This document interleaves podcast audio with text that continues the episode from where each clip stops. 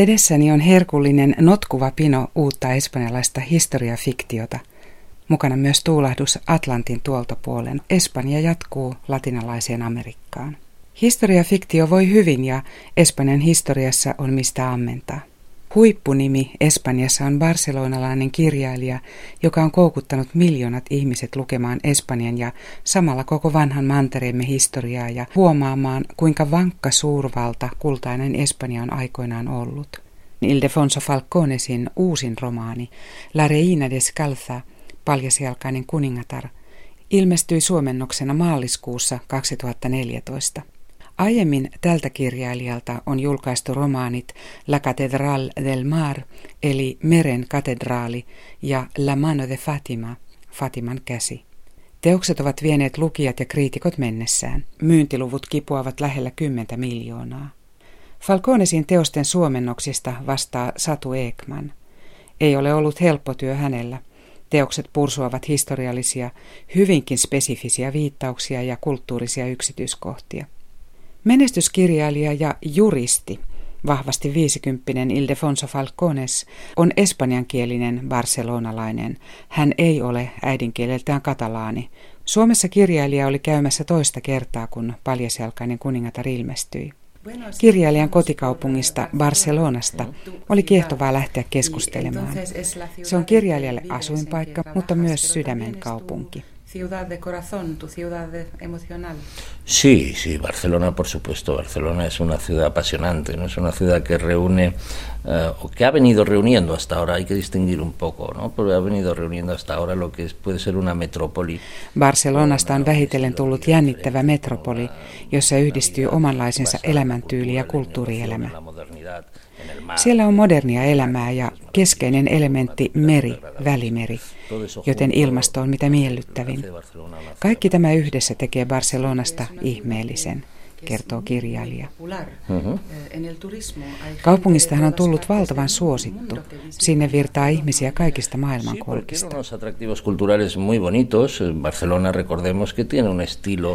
Niin, Barcelonassa on upeita matkailukohteita. Siellä on ainutlaatuista arkkitehtuuria, modernismia edustavia rakennuksia, kertoo kirjailija Ildefonso Falcones kotikaupungistaan. Barcelona on modernismin kehto. Siellä suuntaus kehittyi. Barcelona on niin vanha kaupunki, että siellä on goottilaista ja romaanista tyyliä. Yhdessä ja samassa kaupungissa on jäänteitä roomalaisten ajalta ja vanha arkkitehtuuri huipentuu 1800-luvun modernismiin. Totta kai siellä on toisenlaistakin modernismia, eli uusinta uutta rakennustyyliä, mutta sitä löytyy myös muualta. Una temperatura muy agradable, se le une un ambiente eh, académico, un ambiente innovador, un ambiente de eh, cultural muy atractivo. Pues claro, Barcelonassa kaikki yhdistyy mereen miellyttävään ilmastoon.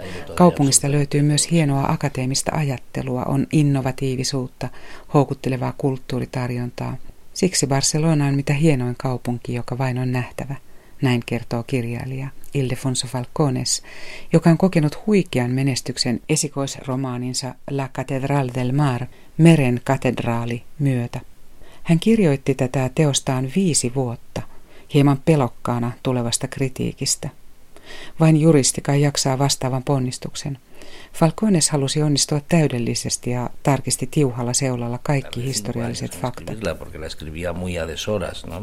Viisi vuotta siihen meni, kertoo kirjailija. Kirjoitin kummallisina aikoina erityisesti viikonloppuisin, jolloin nousin tuntia aikaisemmin työskentelemään.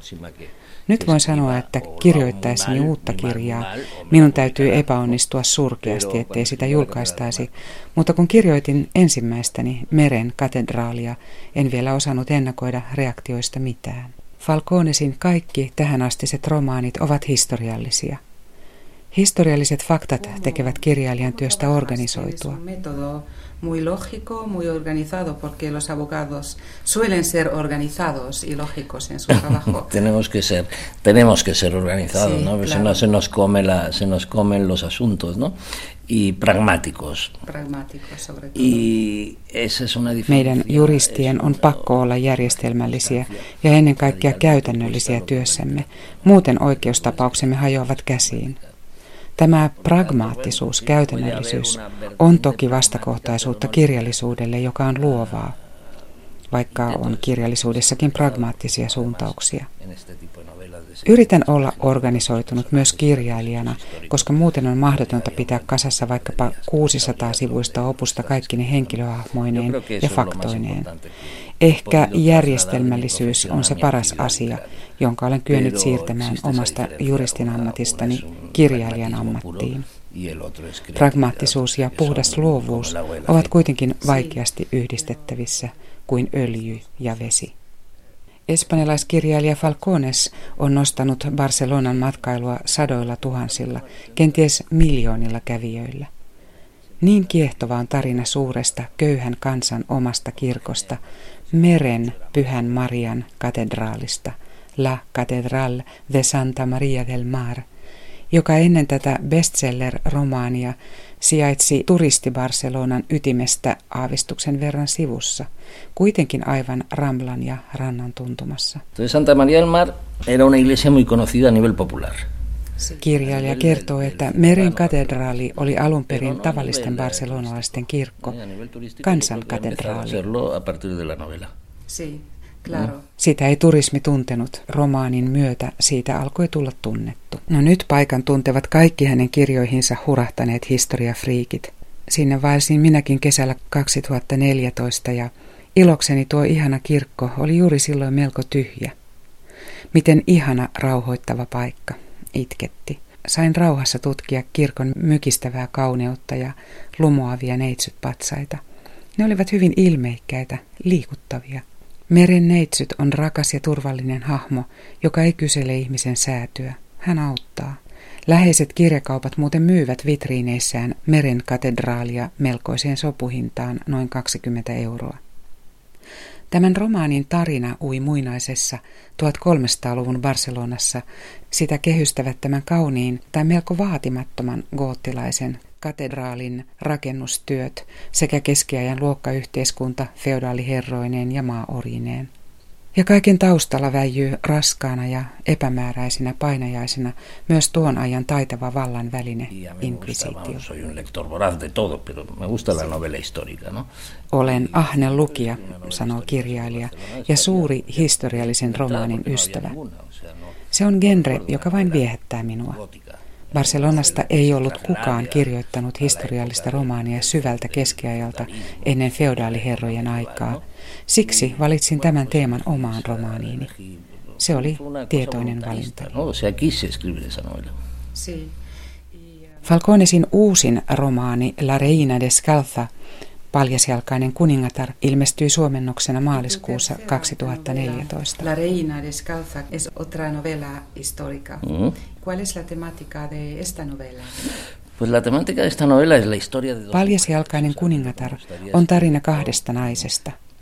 Kirjoittajana toivon, että lukijat todella elävät kirjani näiden kahden henkilön kautta, heidän kimuranttien elämänkoukeroidensa matkassa, rakkauksien, ongelmien ja kompastuskivien, pettymysten ja muiden etappien kautta.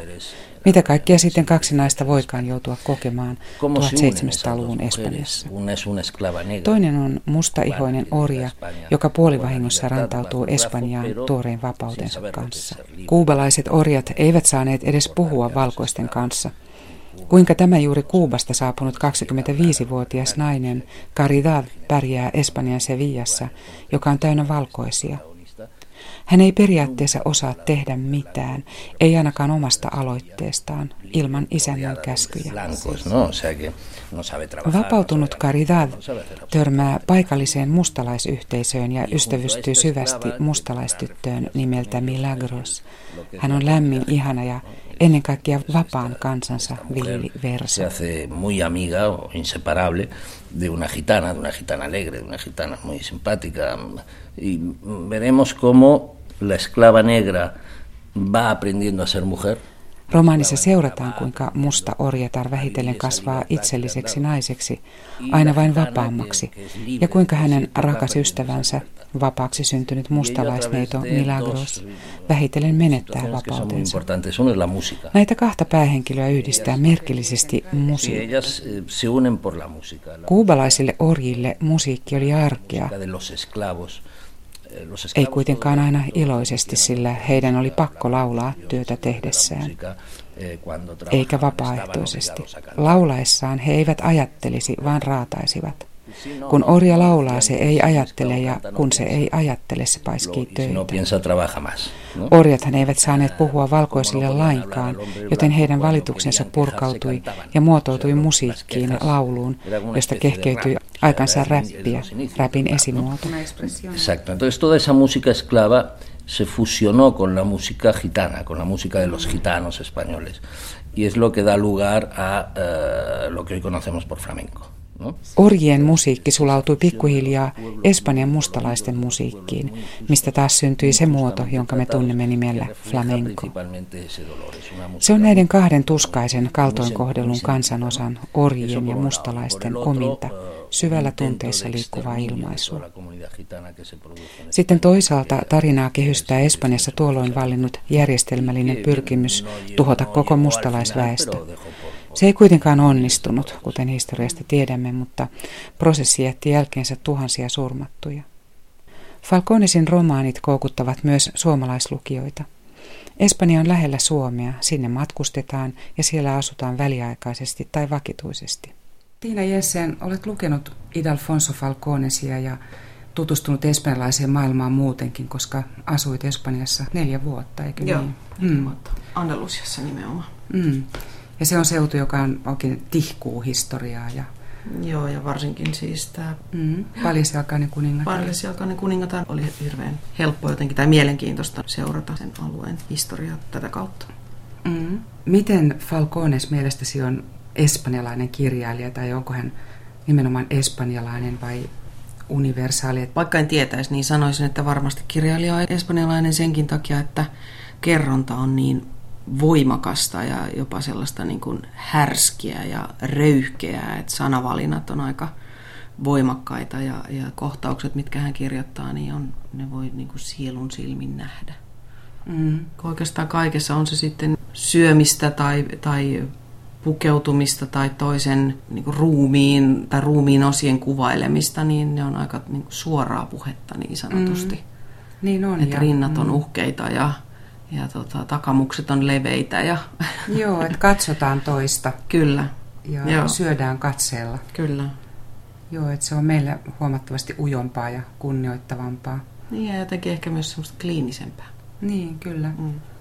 Entä sitten nämä romaanin henkilöt, niin miten, miten koit tämän henkilömaailman? Mm. Että minkälaisia persoonia tai miten uskottavia tai ei uskottavia henkilöhahmot ovat? Ehkä mua niin pikkasen häiritsi toisaaltahan se voi olla, että sehän on vaan totuus ja, ja näin on.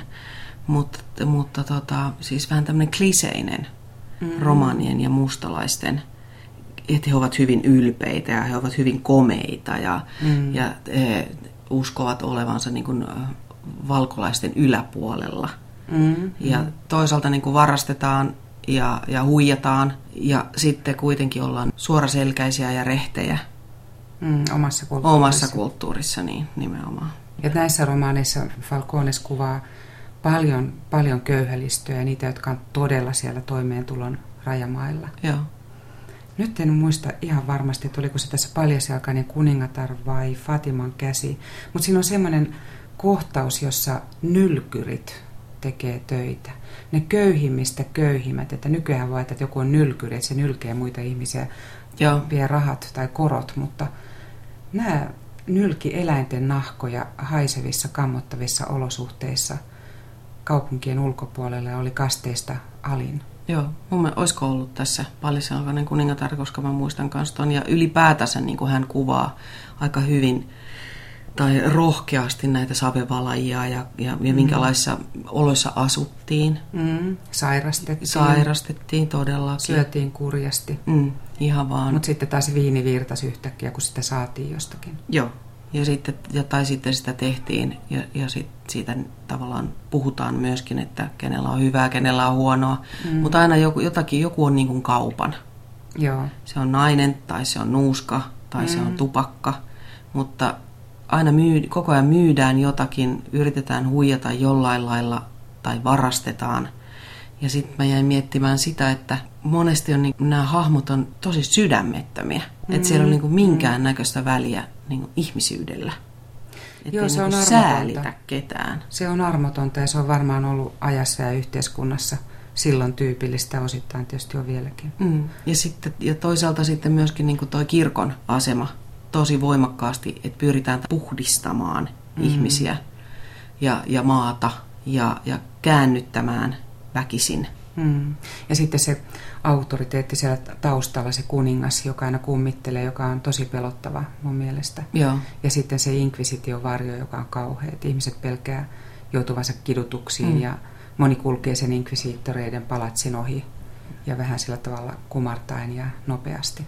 Niin ja tavallaan se, että sä koskaan tiedä, mm. että, että mistä, mistä syystä sut voidaan vangita Joo. Tai, tai ottaa kiinni. Niin, semmoinen ihan absurdi vakoilujärjestelmä. Niin, ja, ja jo, vaikka sä joudut oikeuteen, niin saatko sä oikeutta? Niin, ainakin kidutetaan. Niin. Ja Joo. sitten prostituutiosta sut voidaan tuomita, vaikka sut on raiskattu. Ja se oli aika karmea kohta itse asiassa. Kyllä. Kaikki ne raiskaukset, että kuinka nainen oli aina raiskattavissa.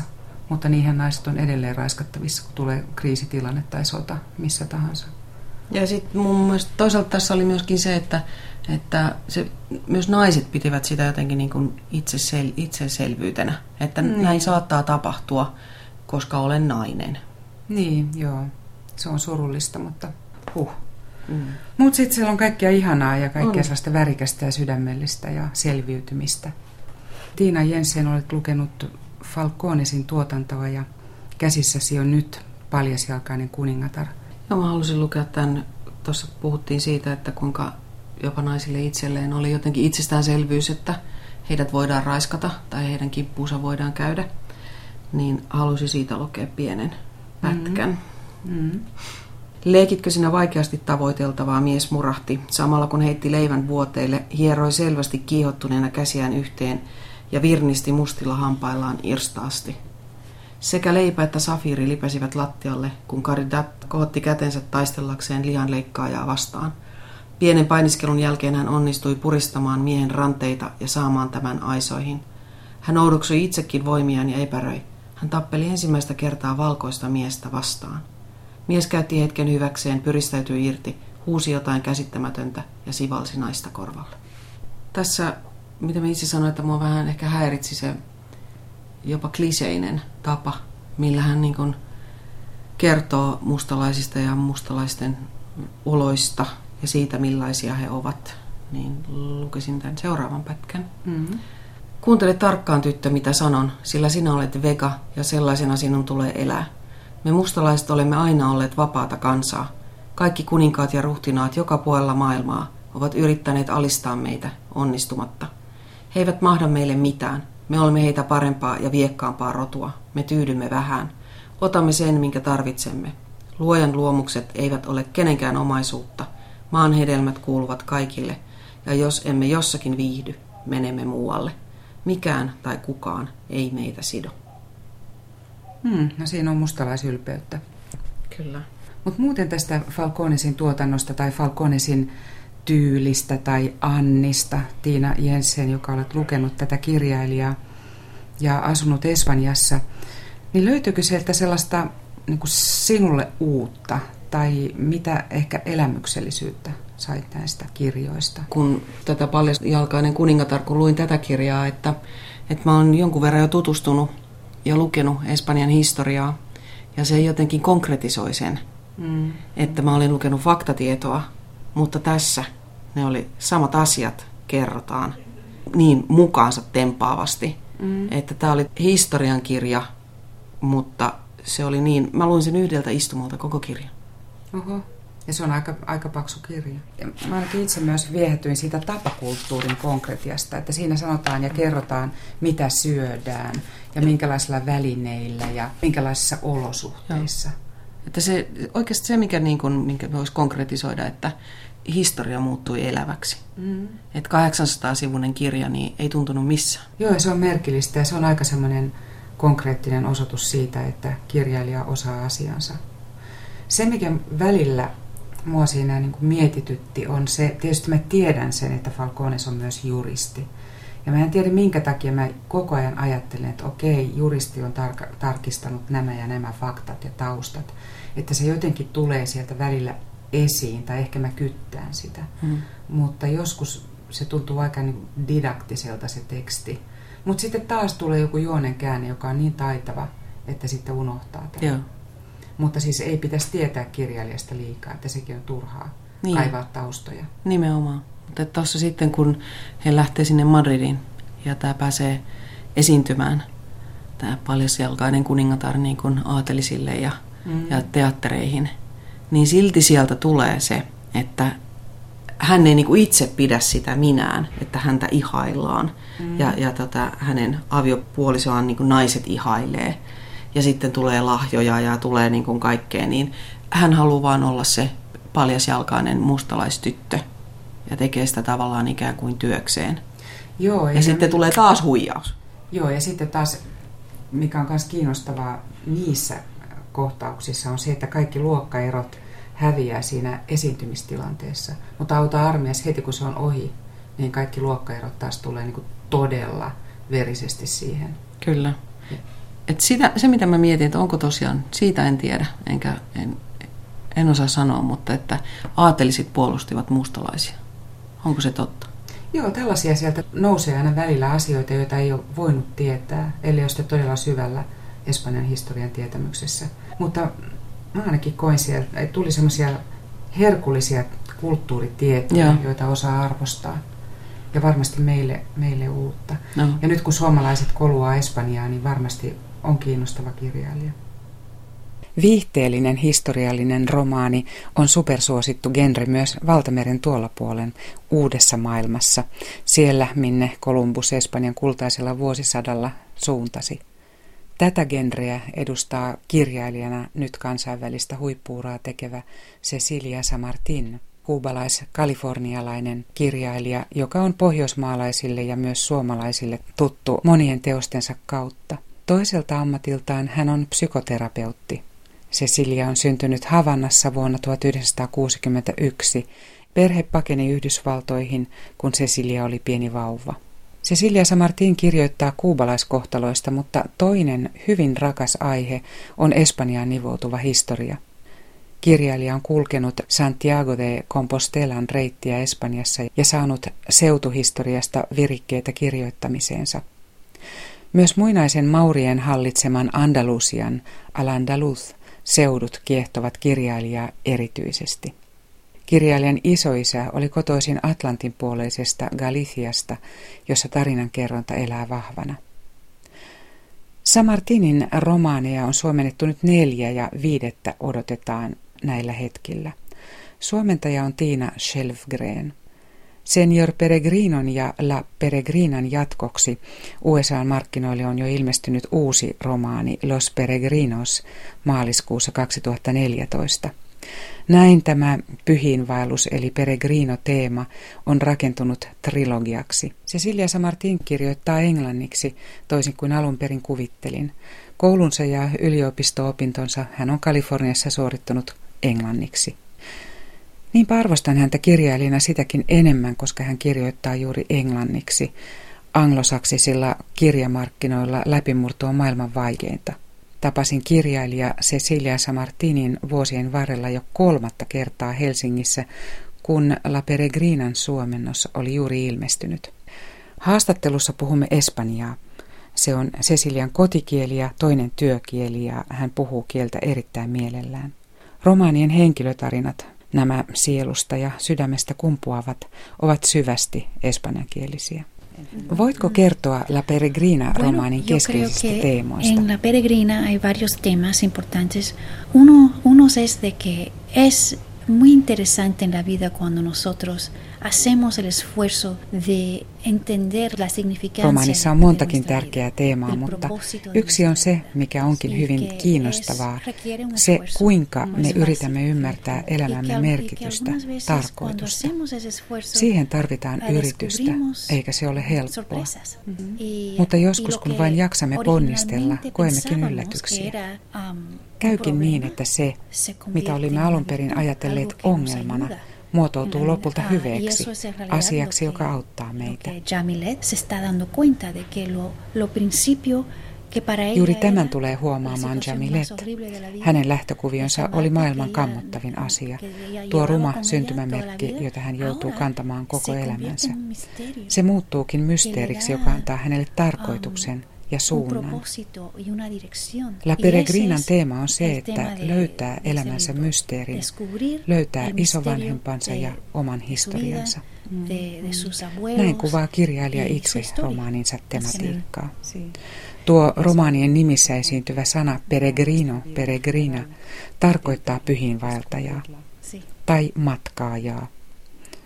Sanaleikki viestittää kirjojen tematiikkaa sekä matkan teosta että mystisestä katolisuuteen linkittyvästä pohdinnasta. Anna-Kaisa Brenner, olet lukenut Cecilia Samartinin romaanin La Peregrina ruotsinkielisenä käännöksenä. Miksi? Mä luen aika paljon ruotsinkielistä kirjallisuutta muutenkin. Se on mulle erittäin tärkeä ja rakas kieli. Toinen kotikieleni ja La Peregrina on erittäin hyvin käännetty ruotsiksi. Melkein 500 sivua hujahti niin, että se millä kielellä kirja on kirjoitettu, sillä ei ollut mitään merkitystä, vaan tämä tarina kantoi. Kuka onkaan kääntäjä ruotsin kielelle? La Peregrinan on kääntänyt ruotsiksi Mia Ruutman. Se, että Cecilia Samartin on tietysti suosittu kirjailija koko maailmassa, mutta ennen kaikkea Pohjoismaissa. Mikä on selitys tähän pohjoismaiseen menestykseen? No yksi syy varmaan voisi olla se, että Espanja on tietysti pohjoismaalaisille aika tuttu paikka ja nämä maisemat Espanjassa on tuttua kuvastoa ihmisille. Liikutaan myös Meksikossa. Se on semmoinen positiivinen kaukomaa pohjoismaalaisille. Se semmoinen auringon keltaisuus ja se oranssi värimaailma ja se vihreys ja kaikki se jotenkin myös näissä kirjoissa – näkyy. Se tulee aika hyvin tämän kauniin kielen kautta visualisoitua. No siellä on varmaan muutamia koukuttavia kohtia, jotka sinua puhuttelivat. Toki. Yksi semmoinen kohta, mikä tuntui hyvin semmoiselta todenmukaiselta kuvaukselta, oli sellainen, kun päähenkilö Roosa vakoili lähellä olevaa mustalaisleiriä. Päähenkilö Roosa on pikkutyttö ja mustalaisiin liittyy monenlaisia pelkoja ja ennakkoluuloja, eikä ollut hyvä asia mennä edes lähellekään mustalaisleiriä, mutta niin vaan Roosa meni ja ajatteli tällaisia asioita. Ja siinä vaiheessa hän ei vielä tiennyt, miten suuri osa mustalaisleiri tulisi olemaan hänen oma elämäänsä. Jos äiti kuulisi asiasta, saisin haukut ja selkäsaunan, jotka olisin ansainnutkin – Siltä varalta, että jäisin kiinni, minun piti keksiä uskottava selitys sille, miksi olin niin lähellä leiriä. Päätin sanoa, että olin kuullut avunhuutoja ja mennyt auttamaan. Se kuulosti hyvältä ja rukoilin mielessäni Jumalaa antamaan minulle anteeksi uteliaisuuden, joka oli johtanut moniin synteihini. Vasta tuolloin ymmärsin, mitä pappi oli tarkoittanut sanoessaan, että yksi synti johti toiseen ja kolmanteen, kunnes ihminen olisi täysin saatanan verkossa – Juuri sinä olet paholaisen luottoapuri, pappi oli saarnanut silmät palaen ja sillä hetkellä olin saattanut vain uskoa häntä. Pikkutytön ajatuksia. Tämä uteliaisuus mustalaisia kohtaan ei ollut ollenkaan hyväksyttävää siihen aikaan ja mustalaiset olivat mm-hmm. yhteiskunnan pohjasakkaa ja siitä kumpusi tietysti tällaisia syyllisyyden tuntoja pienen Roosan mieleen. Mm. Tämä oli mun mielestä vaikuttava. Sitten tässä muuten on tämä uskonnollisuus kulkee matkassa mukana. Liittyykö tämä sitten siihen, että ollaan vahvasti katolisella alueella? Mutta se on sellainen läpikäyvä teema sekä menneisyydessä että nykypäivässä. Joo, se onkin kiinnostava teema ja käsittääkseni Cecilia Samartin on itse, itse kyllä uskonnollinen, mutta ei millään lailla tyrkky että mä ainakin koen hänen uskonnollisuutensa hyvin kauniina ja filosofoivana. Ja on aika harvinaista, että uskonnollinen kirjailija pystyy pitämään sen kurissa sen oman, oman uskonnollisuutensa. Joo, se on ihan totta. Ja tässä ehkä tulee myös semmoista tiettyä kulttuuritietoutta ehkä sitten semmoisille ihmisille, jotka ei ole niin perehtyneet espanjalaiseen kulttuuriin tai latinalaisen Amerikan kulttuuriin ja kuinka vahvassa asemassa kirkko siellä on aina ollut ja tänäkin päivänä on. Mutta sittenhän tässä kirjassa on myös aika paljon magiaa ja semmoisia hetkiä, että ei lukijakaan ehkä ihan tiedä, että missä todellisuudessa nyt liikutaan. Että se on kiehtova yhdistelmä. San Martin ja Falcones kulkivat pitkälti samoja reittejä historiallisessa Espanjassa, joka avautuu yhä kiehtovampana, kiitos näiden taitavien kirjailijoiden. Espanjalaisen historiafiktion hiukan nuorempaa sukupolvea edustaa todella ravistelevia lukukokemuksia tarjoava kirjailija Cristina López Barrio. Tämän kirjailijan taito tuottaa väkivahva elämys ja riipiä lukijaa, luita ja ytimiä ja kaikkia mahdollisia kohtia myöten hakkaa mielestäni Falconesin ja Samartinin.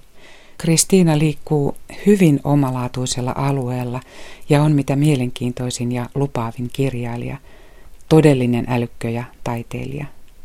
Cristina López Barrio on syntynyt vuonna 1970. Kirjailijan juuret ja romaanien tapahtumat ovat Madridissa ja Castilian maakunnassa, jonka hurjaa historiaa hän kuvaa nyt uusin kirjallisin keinoin. Kirjoittajana hän on uusi, koska takana on ennen tätä suurta ensimmäistä aikuisille suunnattua romaania yksi supermenestynyt nuorten kirja vuodelta 2009. Menestysromaani Mahdottomien rakkauksien talo ilmestyi Espanjassa vuonna 2010 ja löysi tiensä heti myös kansainvälisille markkinoille. Suomennos ilmestyi vuonna 2012.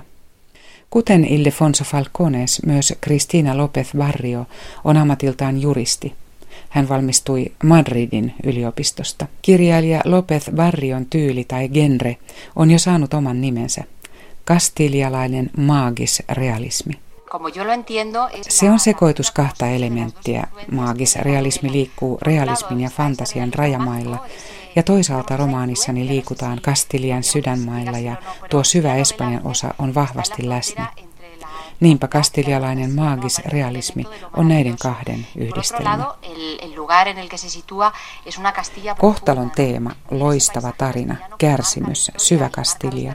Nämä ovat mahdottomien rakkauksien talo romaanin ydinteemoja. Kristiina kulkee omia rohkeita polkujaan. Hänen tekstinsä on kuin kaunis vasara, hidas mutta armoton ja liikkeessään odottamaton. Clara Laguna on suloinen tyttö pienessä espanjalaiskylässä 1800-luvun lopulla. Hän rakastuu päättömästi, mutta saa pian kuulla äidiltään, että Lagunan perheen naisia vaivaa kirous. Heidät on tuomittu sukupolvesta toiseen epäonnistumaan rakkaudessa mal de amores. Naissuku kärsii kirouksesta. Suvun naiset eivät voi saada poikalapsia, barones. He saavat vain tyttöjä, embras. Myöhemmin ihana andalusialais rakastettu hylkää Klaran. Tämä kaunis pettynyt nainen kostaa sillä ainoalla tavalla, mihin hänellä on resursseja. Hän ryhtyy maineikkaan ilotalon pitäjäksi ja toivoo, että hänen rakastettunsa palaisi näkemään tilanteen. Clara synnyttää tyttären Manuelan, joka vihaa äitiään syvästi ja päättää vakaasti, että perheen maine on kiilotettava ja vihan ja koston kierre katkaistava. Kun Manuelalle myöhemmin syntyy tytär, suvun tragedialle ei näytä tulevan loppua. Mutta lopulta poikkeuksellisen kaunis tyttären tytär Olvido on vihdoin se taistelija, jonka lannistumattomuus saa aikaan muutoksia ja tuo tämän vahvan tarinan 1980-luvun uustrendikkääseen ja sykkivään Madridiin kirjailijan omille kulmille. Olvido nimessä on symboliikkaa, se viittaa unohdukseen. Olvidon isoäiti Manuela Laguna, joka on kuin Federico Garcia Lorcan kauhistuttava äitihahmo Bernarda Alba, jää tarinassa dominoivaksi taustavaltiattareksi, joka hallitsee pahamaineista Casona Rohaa, punaista taloa, näiden naisten kotia, vangitsevien köynnöskasvien peittämää kaunista salaista syntisalonkia, jossa tyttäret taipuvat prostituutioon. Tämä maagis realistinen sukutarina on kerrottu intohimoa säästämättä luchan y se obsesionan más con ella, ¿no? Toiset näistä naisista taistelevat kohtaloaan tai kiroustaan vastaan ja jopa heidän rakastettunsa heidän rinnallaan. Toiset taas alistuvat herkemmin tilanteeseen. Olen romaanissani kuitenkin jättänyt aina yhden oven avoimeksi, jotta henkilöhahmo voi lopulta valita tiensä. Kohtala muokkaa meitä ihmisiä. Vaikka olen jättänyt henkilölleni pientä valinnanvaraa, tragediana on se, että Vaikka he pyristelisivät kohtalon sormista, he kuitenkin useimmiten putoavat takaisin kirouksen verkkoon, ja tämä tragedia on sisäänrakennettu heidän elämäänsä. Näin Kristiina Lopez Barrio romaanistaan Mahdottomien rakkauksien talo. Kirjan tietyissä kohtauksissa veri lentää, ei mässäilevästi, mutta vavahduttavasti. Katkeroitunut Manuela katkoo kukkojen kauloja keittiössään, tunteitaan panttaavana raivottarena. Verinen tappaminen tuntuu olevan hänen ainoa tuskainen tapansa purkaa patoutuneita pettymyksen tunteitaan. Veri ei ole turhaan Espanjan voimakkaimpia symboleja. El sangre on tässä maassa jotenkin aina läsnä. Keskellä kaikkea tätä hurjinta draamaa ja tunteiden paloa tarinan kerrontaan on vielä kudottu mukaan mainiota huumoria. Sellaista, joka nousee nokkelasti tilannekomiikasta, nopeista käänteistä. Tässä espanjalaisten salaman nopea reagointikyky on todella kadehdittavaa. Luin mahdottomien rakkauksien talon La Casa de los Amores Imposibles sekä suomeksi että espanjaksi. Mikä huumaava voimakkaiden tunteiden kirja. Siinä kiemurtelevat kilpaa emootiot paljaimmillaan, pettymykset, raastava odotus, intohimon ja erotiikan hullaanuttavat hetket, odottamattomat ratkaisut. Kaikki ne vievät lukijaa kuin vankia. Kieli on niin intensiivistä, että se pitää otteessaan kuin magneetti. Nautin joka ikisestä sanasta. Oli pakko vertailla tekstejä ja todeta vain, että käännökseen suomen kieli taipuu ja tulkitsee alkukieltä hienosti. Silloin kun suomea osaa käyttää ja kun lähtökielen myös taitaa syvällisesti. Alkukieli Espanja ei tässä romaanissa todellakaan ole helppoa, joten onnittelen vilpittömästi suomentajaa. Taina Helkamo on todella osaavasti välittänyt tämän taitavan tekstin kohtalokkaan tunnelman ja lukemattomat hankalat kulttuurisidonnaiset ja hyvin paikalliset termit. Tässä vielä yksi lempikohtiani kirjassa.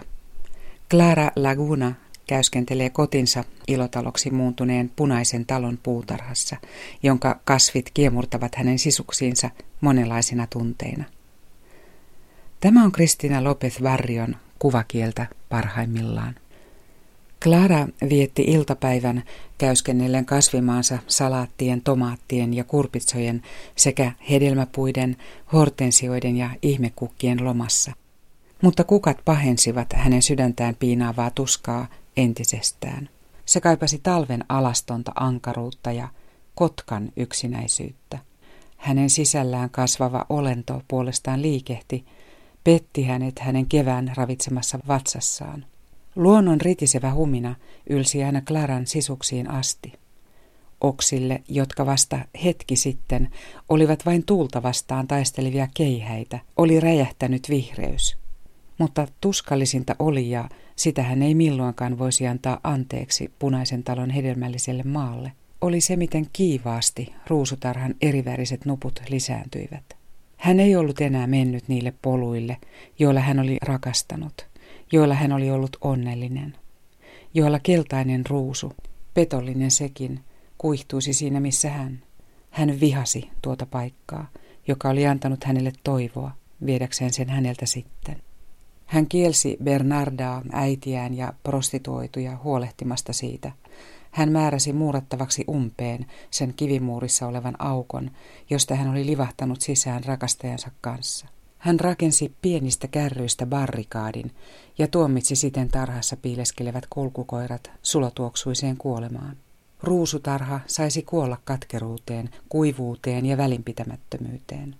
Yöllä Clara oksensi siitepölyä, ja näki saippuilta, partavesiltä ja balsameilta haisevia ahdistavia painajaisia, kunnes hänen levottomuutensa rauhoittui peiton alla, joka oli musta kuin papin kaapu. Ja hän vaipui unettomaan uneen. Huhhuh, Kristiina Lopez Varrio, mikä upea kirjailija. Häneltä odotan vielä paljon. Mucho.